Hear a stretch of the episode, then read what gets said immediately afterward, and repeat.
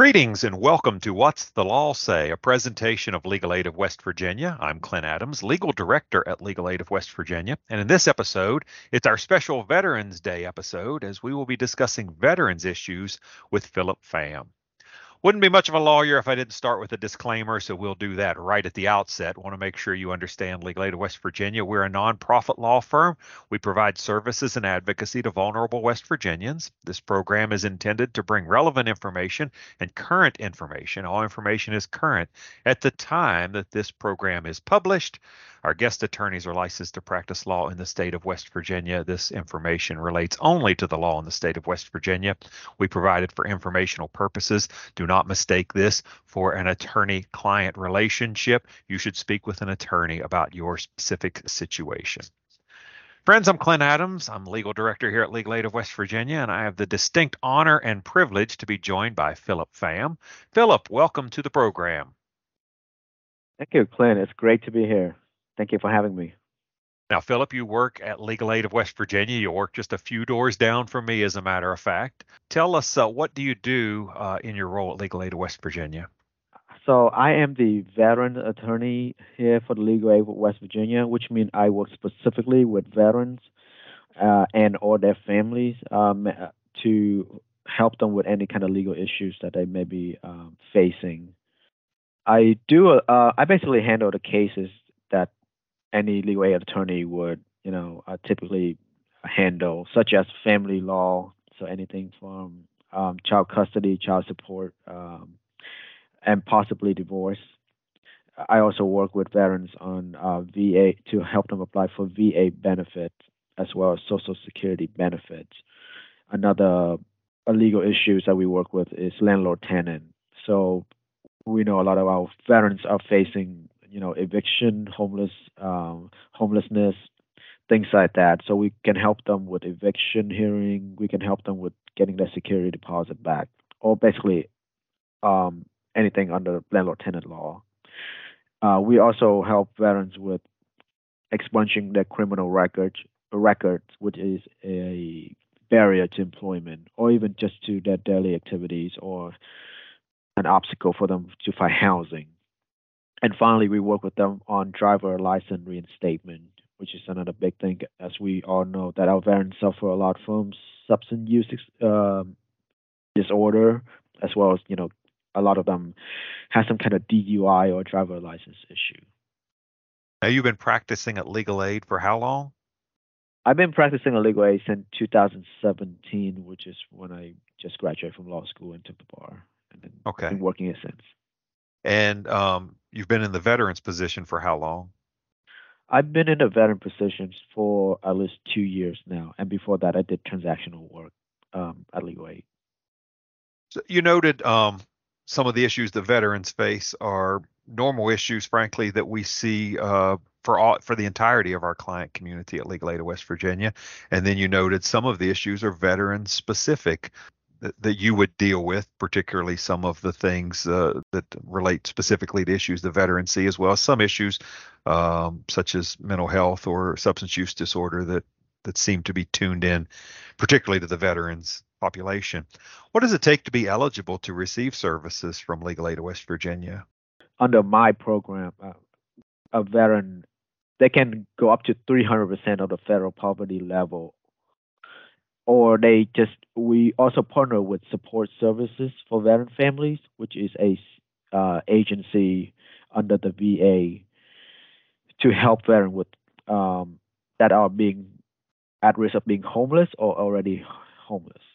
So what they do is if a veteran come into ssvf qualify for their services ssvf then can send a referral to us for general screening to help the veteran with any other legal issue they may have, such as eviction or VA benefits. So that is those are the two ways that a veteran can come in and apply for services at Legal Aid. Now, we love acronyms at Legal Aid of West Virginia. Frankly, they love them in the military as well, but you used an acronym SSVF. What is SSVF? What does that mean and, and what does it do? So SSVF is S, uh, Supportive Services for Veteran Families. It is an agency that works with veterans but to help them find housing or at least keep them uh, housed and also provide other uh, services such as uh, help them train to get to, to find employment, uh, help them pay utility bills, uh, connecting them with uh, VA benefits as well. Now, are all veterans eligible for that, or does their discharge status um, affect their eligibility for? Uh, let's start with SSVF services. My understanding is discharge status usually does not play a role in that. They, I have seen veteran with a dishonorable discharge receiving some kind of services or benefits from SSVF, and when they once they are accepted under SSVF and being referred to us, we don't ask that question.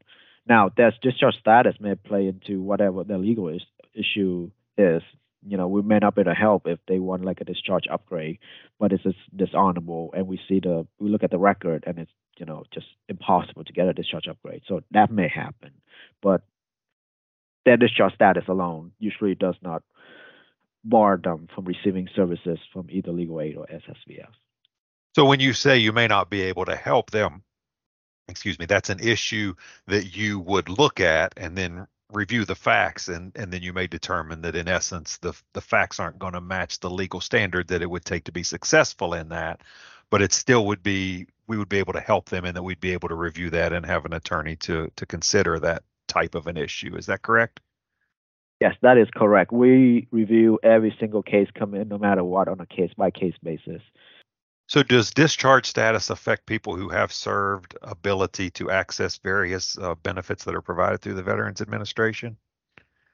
Yes, absolutely. Uh, there are several type of discharges, and every of them carry some level of restriction to benefits, except for the honorable discharge. When once you get an honorable discharge, you basically get everything under the sun that is offered by the VA or the federal government if you get any other type of discharges, usually there's some kind of restrictions that may preclude you from receiving certain type of benefit, if not all benefits, you know, especially the very bad discharges.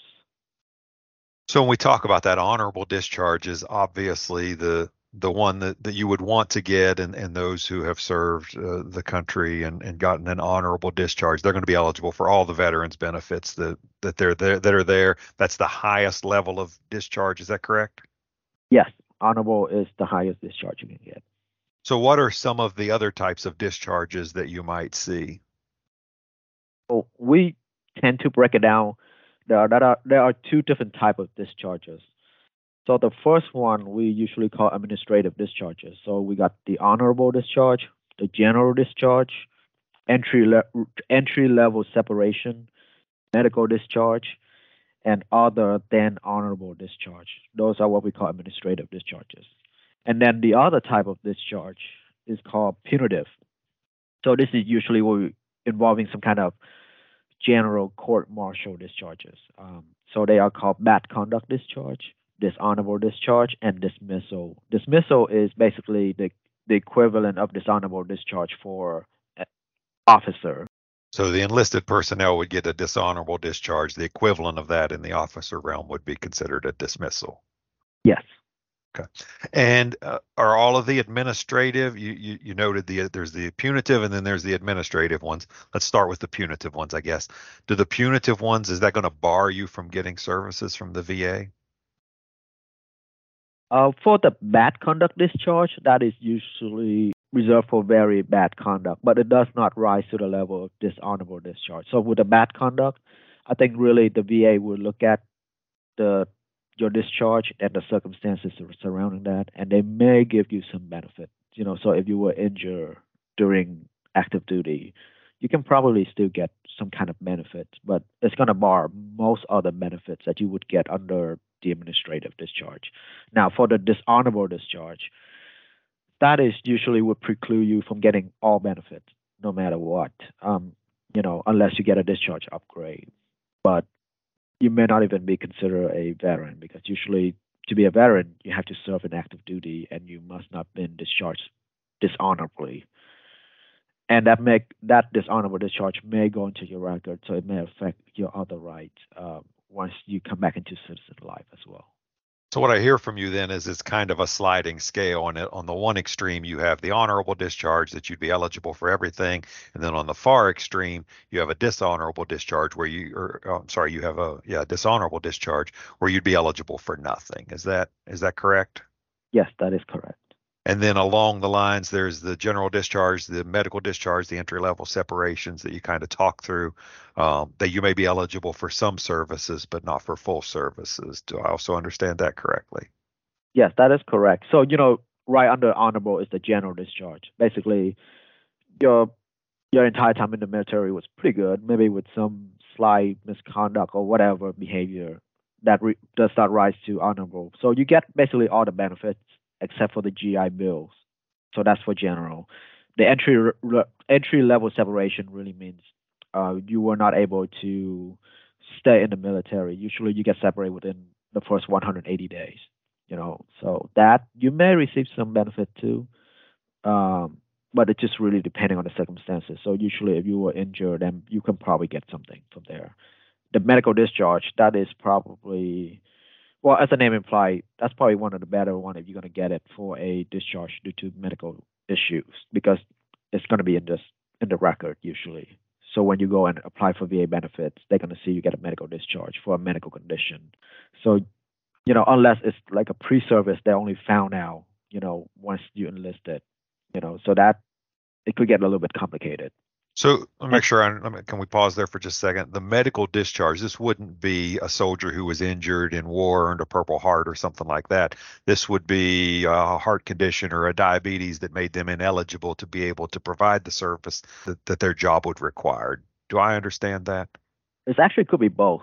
You know, I you know you you may have somebody that went in the first 180 days and then they found look um, you know there's something wrong with your heart. You can't be running all the time. You're to get a cardiac arrest. You can be separated under medical discharge. Or if you were serving during during wartime you know you get injured you can no longer serve in the military they can probably also discharge you under the medical discharge you know. But the note to say you know you were discharged you were injured during combat things like that and then finally you get the other than honorable discharge. So that usually, again, you must have done something is, is uh, to warrant that it's not. Just, but you still get some kind of benefits. You know, there's some bad conduct in there, but it just does not rise to the level that you need to be court-martialed. Maybe you didn't get your hair cut as often as you were supposed to. They're pretty big on those haircuts in the military, yeah. right? Yeah. I'm I'm hoping that's not the only reason that you would get an OTH discharge. So, who makes the decision on what type of discharge you will receive? Uh, is that the your commanding officers? Is that some um, administrative tribunal? Who who makes those decisions? My understanding is the commanding officer can report your behavior or your conduct to a superior, and then whoever in charge at that base or you know the higher up would then make that decision and that would be noted on your dd 214 when you separate from the military is that correct yes all dd 214 should accompany by a reason for discharge uh, or the you know for yeah for the reason for discharge as well as the discharge status how long they served things like that so if you served in the military and you got a discharge that was listed as anything other than honorable, are there ways to take that medical discharge, general discharge, and make it an honorable discharge? Yes. Although it's very difficult, you can cer- a veteran can certainly apply for a discharge upgrade to upgrade their discharge status if they did not agree with the original uh, status. So what's that process look like? How do you do that? And is there a time limit? Do you have to do it within a certain period of time that you've separated from the military? There's a lot of questions there. So break them down and answer them at your leisure. Sure. Uh, well, I would start out with the two common myths that are first, you get an automatic discharge after you leave the military and it's been a while. They'll, they'll automatically discharge, uh, upgrade your discharge. Nope, that's false. Never going to happen automatically. Um, second is it's fairly easy. No, it's not easy. It's a very long and complex process. There are two ways you can apply for discharge status upgrade. The first one is you can go to the Army uh, Discharge Review Board, or DRB for short. each branch of service will have a, an equivalent of that discharge review board. The way it works is if a veteran apply within 15 years after the day of separation, they should go to the discharge review board first to apply for that upgrade. And you just fill out an application. You can explain the what happened, the circumstances uh, surrounding your discharge, why you disagree with it. You can submit any kind of evidence that you have, including character witness, you know, um, statement from people that were serving you, uh, serving with you during that time, any medical um, issue that you may have at that time that caused your behavior. So if you were having PTSD, mental health issues, you know, uh, you anything like that, you can include in your application, submit it to the discharge review board, and they can review it, and then they will let you know whether they will upgrade your discharge or deny your application. Let's say if you fail at that, or if you did not apply within the 15 year limit, that is a very strict limit uh, timeline, then you would apply to what we call Board for mili- Board for correction of military record or BCMR for short. So the board have the same power at, as the discharge review board to review record and to again the same standard applies. They would review all evidence to see whether it's warranted an upgrade or not. And then finally, if you fail at both level, you can go to, to the federal court to to to to apply for a discharge upgrade. Now you talked about this 15 year time limit and you talked about something like character witnesses. Now are those character witnesses would those have to be at the time you were serving or could is it a rehabilitative thing for example can you say you know I've I was in a bad place. Maybe I was addicted to a, substance during my service, and following that time, I've gotten clean, and now you should upgrade my discharge. Or is it locked in time? Whatever the facts were at that time, that's what you have to live with. It's actually for both. It, would be helpful if you have both, right? Because the the board not only want to see what exactly happened during the time of discharge, but they also want to see that you have been uh, a rehabilitated, rehabilitated, rehabilitated Yes, after service as well. So it if you were having some mental health issue, you were fighting everybody during your time of service, but you show that you received treatment afterward, you gain steady employment, you've been doing good things in the community, if you can get all those statements to support you post service, that would be very helpful as well. To show at least some kind of remorse for your conduct, they, they look at those kind of things. Now, in your experience, what do you see are the common reasons that people get discharges that are less than honorable? Yeah, as we know, the, the, the, the biggest one right now is for the last few years is PTSD or traumatic brain injury or substance abuse disorder. Those are the um, the statistics show a lot of veterans, especially ones that saw combat, suffer some form of PTSD or TBI which in turn result into that bad conduct or behavior during the time I, of service. I'm sorry again to to boil down our acronyms: PTSD, post-traumatic stress disorder, um, that that often service people see, particularly if they saw action. As you know, traumatic brain injury, maybe they suffered an injury um, as a result of an explosion being nearby that or something like that, and then um, substance use disorder. Those are the primary reasons that you see that that people would get a discharge that would be less than honorable, and that those would lead to actions that would cause them to run afoul of military regulations. Is that correct? Yes, that is correct. So let's say I have some sort of post-traumatic stress disorder. I separate from the military with a another than honorable discharge. Uh, w- what services might I be eligible for um, through the Veterans Administration? as long as you don't get a dis- honorable discharge, you can you can go to the VA and apply for um, at least first of all treatment. So you can go in and you can let them know that uh, you can apply straight to the VA. Usually they will have somebody within the VA facility to facilitate the application for you. Um, they'll ask you the general information, um, such as unit, unit where you serve, your discharge status, or like they are actually required to help you with these kind of things. So they will look for your military records to see what you have done. They'll they'll conduct a an assessment to see whether you would be eligible for some kind of services. either treatment or even possibly VA benefits. So if you come in with a P, you claim that you suffer from PTSD because you saw uh, you you know you were deployed to a uh, country you know and you saw combat, they can they can probably look at that and say, look, okay, yeah, it seems like you got some PTSD. Let put you in an appointment with a uh, psychologist, psychologist, psychiatrist, you know, to see whether you have any kind of mental health issues. So, what if the psychiatrist uh, uncovers some of those underlying health issues, such as depression, anxiety, um, some of those kinds of things? I think that would be linked to the the PTSD. What's the next step from there? I would. The next step is to keep the appointment, uh, follow up with the treatment first, and once you get that diagnosis from the doctor, you can then uh, reach out to a veteran service organization um, you can reach out to an accredited attorney that is allowed to work with the VA, or uh, you know, or some someone who's certified to do this kind of thing, to help you apply for benefits. And the way to do it is now you can then the veteran or that representative can go to the VA and request your medical records, and that's going to show that is you can use that as, as supporting evidence for your claim because now you can say, look, your own doctor at the VA is telling me that I have some form of mental health issue or PTSD linked with my time of service.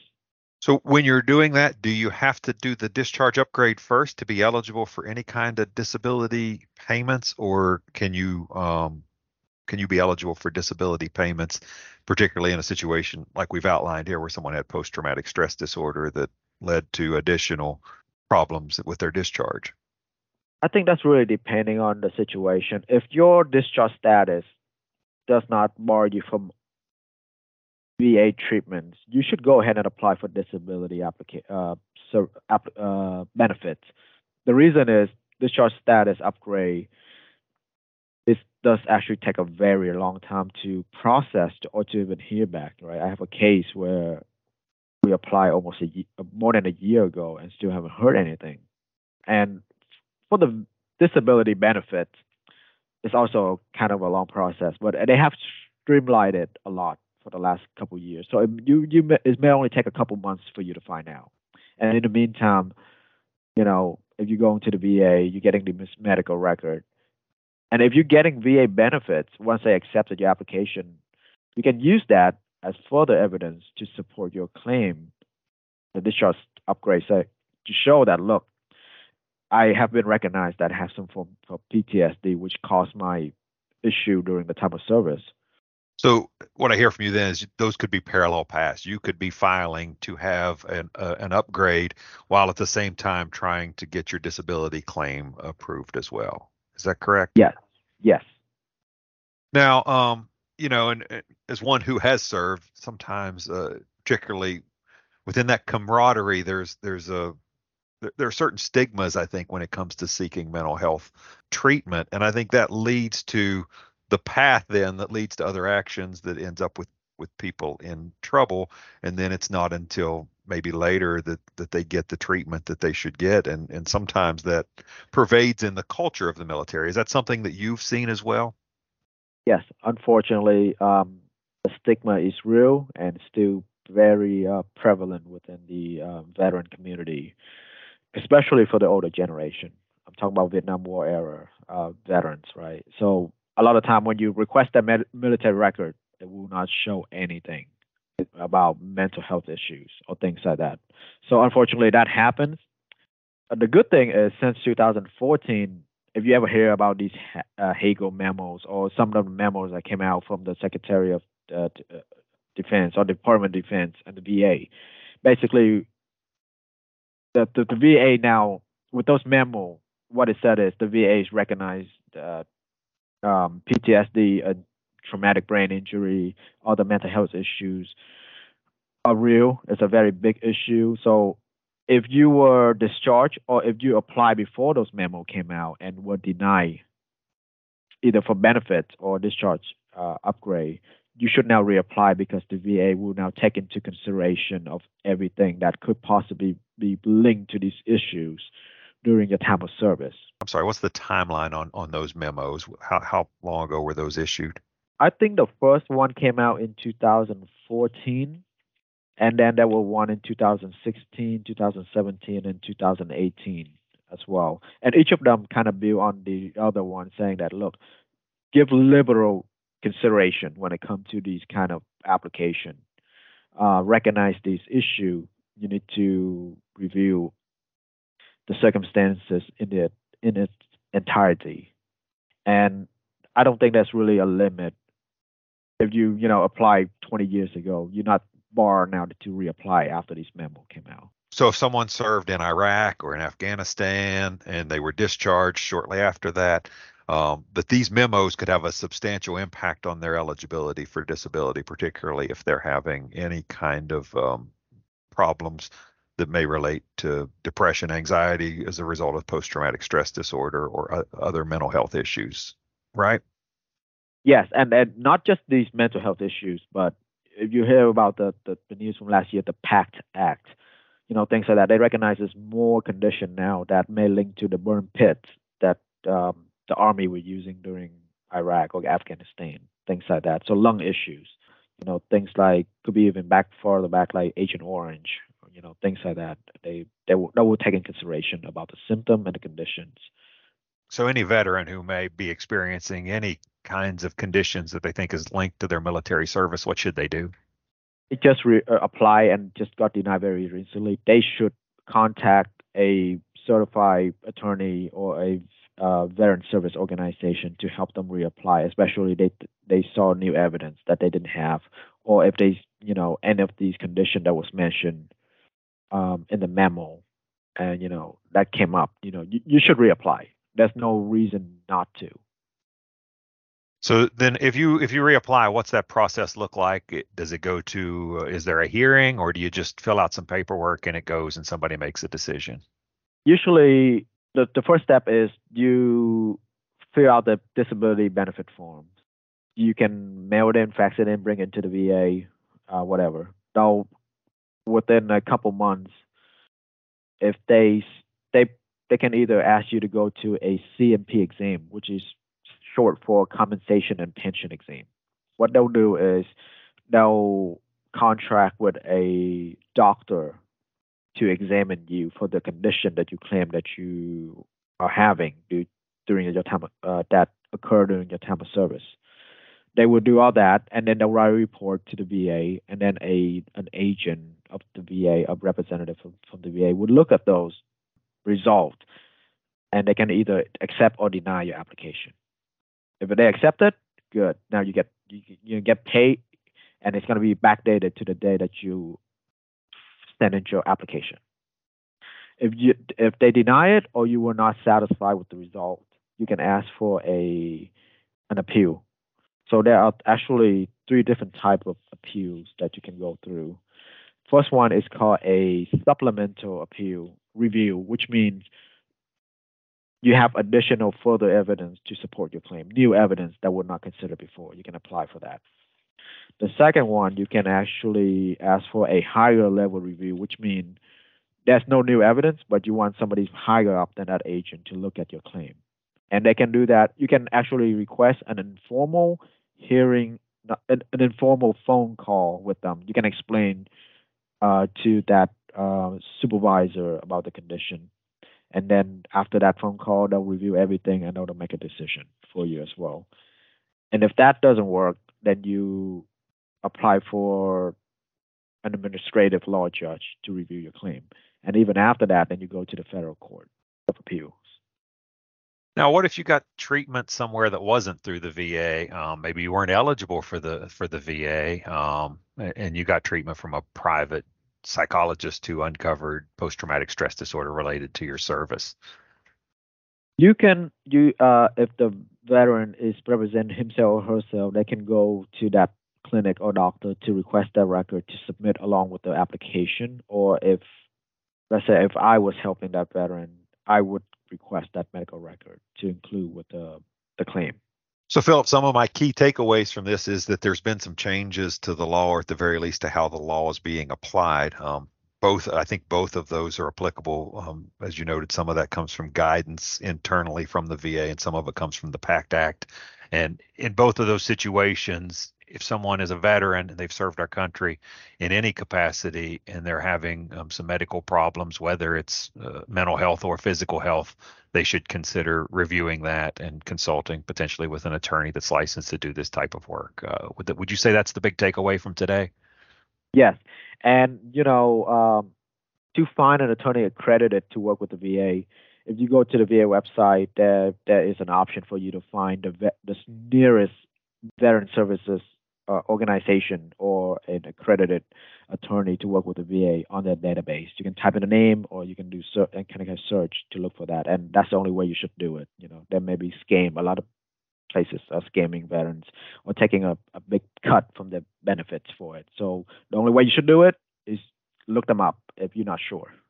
Phillip, thank you so much for taking the time to talk about this. I appreciate the work that you do for veterans, and certainly it's uh, a pleasure to work for an organization that provides services for heroes that have served our country. Thank you for having me.